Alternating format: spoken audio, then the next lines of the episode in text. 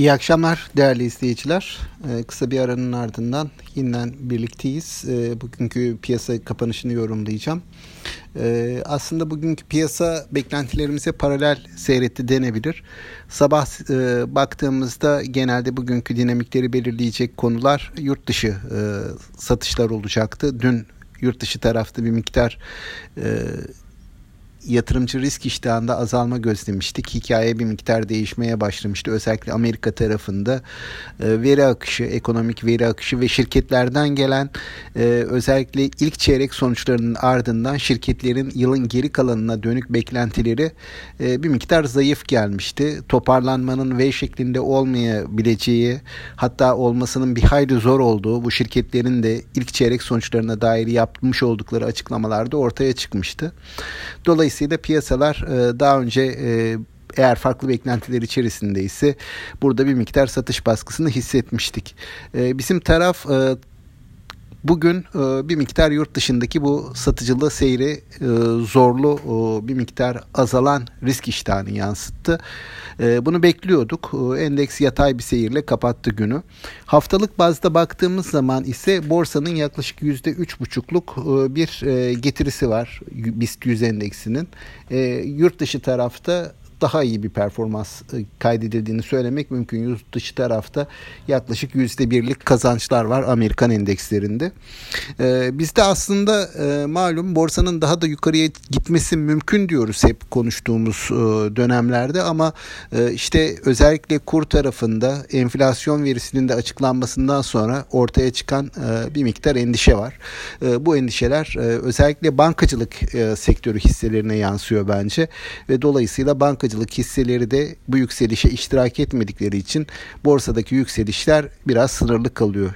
Yine 120 bin e, endeks seviyesinde e, takılıyor endeks. BIST 100 açısından söylüyorum. Burada 118-119 bin seviyeleri e, yatay bir trende girmiş gibi görünüyor. Yurt dışı tarafta da nispeten bir e, zayıflama var ve hatta yurt dışı tarafa baktığımızda e, bir düzeltme hareketinin gelebileceği şeklinde ifadelerde analizlerde yer alıyor. Bizde de daha çok bu dönemde hisse değişimleri yoluyla e, bir miktar borsaya hareketlilik geldiğini görüyoruz.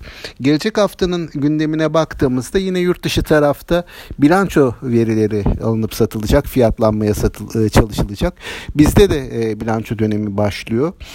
Ama asıl önemlisi bizde bir sonraki haftanın bilançoları olacak. Bankalar çünkü sonuçlarını açıklayacaklar ve aynen yurt dışında olduğu gibi bizim bankacılık sektöründe de yılın geri kalanına ilişkin hatta 2021'e ilişkin öngörüler paylaşılacak. Bunu analistler fiyatlamaya çalışacaklar.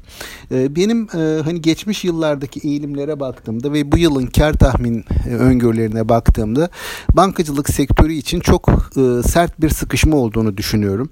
Bir miktar hani piyasa endişelerini bir kenara bırakabilirse eğer bir miktar piyasada iyimserlik dolu yeniden geri dönebilirse bankalar tarafında bir potansiyel olduğunu düşünüyorum. Bunun illaki bir rally şeklinde uzun boyutlu bir e, yukarı yönlü hareket şeklinde olmayabileceğini e, kabul ediyorum. E, zaten hani bunun olmasının uzun vadeli bir rally olmasını bir hayli de güç görüyorum. Ama bilanço dönemlerinde bir miktar fırsat olabileceğini halen daha önümüzdeki haftalarda bunu görme şansımız olduğunu düşünüyorum. E, bakalım hani gelecek haftanın gündemi neler getirecek? Bu gündem içerisinde hisse senetleri ve özellikle işte uzunca bir süredir geride kalmış olan bankalar kendilerine ne kadar e, yer bulabilecekler. Ben yılbaşından itibaren getirilere baktığımda karşıma şöyle bir tablo çıkıyor. Borsanın en fazla kazandıran hisseleri genelde teknoloji bilişim sektöründen çıkmış. Bu aslında Amerika'da da böyle. Bir miktar ekonominin dengelerindeki değişimi de gösteriyor genelde yatırımcıların getirileri bu tarz hisse senetlerinde aradıklarının da bir başka ifadesi.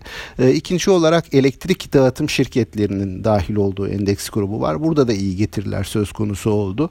Yine beyaz eşya dayanıklı tüketim tarafında da son haftalarda e, özellikle geçtiğimiz haftanın yılbaşından beri olmasa da geçtiğimiz haftanın en iyi kazandıran sektörlerinden birisi e, dayanıklı tüketim, otomotiv sektörleriydi. Yine geçtiğimiz haftanın e, hızlı getiriler sağlayan sektörler sektörlerinden bir tanesi madencilik, altın madenciliği hisseleriydi.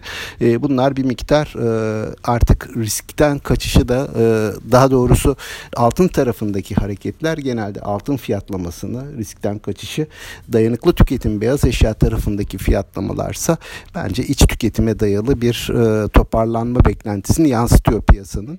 Burada yılın geri kalanında da hani önümüzdeki tabii ki bilanço dönemi bir gösterge olacak yılın ikinci yarısına dair beklentileri yeniden şekillendirmek için iyi bir fikir verecek bizlere. Ama bu tablo çok da fazla değişmeyebilir diye düşünüyorum. Genel olarak yön olarak yurt dışına bağlı kalmayı, yurt dışının dinamiklerinden etkilenmeyi sürdüreceğiz. İçeride de hisse senedi değişimleriyle e, bir miktar yol almaya çalışacağız. Tabi bu arada 120 bin endeks seviyesi şimdilik biraz e, güç aşılacak gibi görünüyor. Bakalım gelecek hafta bize neler getirecek. E, haftanın ardından hani benim e, aktaracaklarım bunlar. E, bu şekilde bir e, gözlemim oldu bu hafta ilişkin olarak. Tüm e, izleyicilere, tüm yatırımcılara sağlıklı, mutlu e, bir hafta sonu diliyorum. E, sonraki dönemlerde de bol bereketli kazançlar sizlerin olsun. E, hoşçakalın, iyi akşamlar.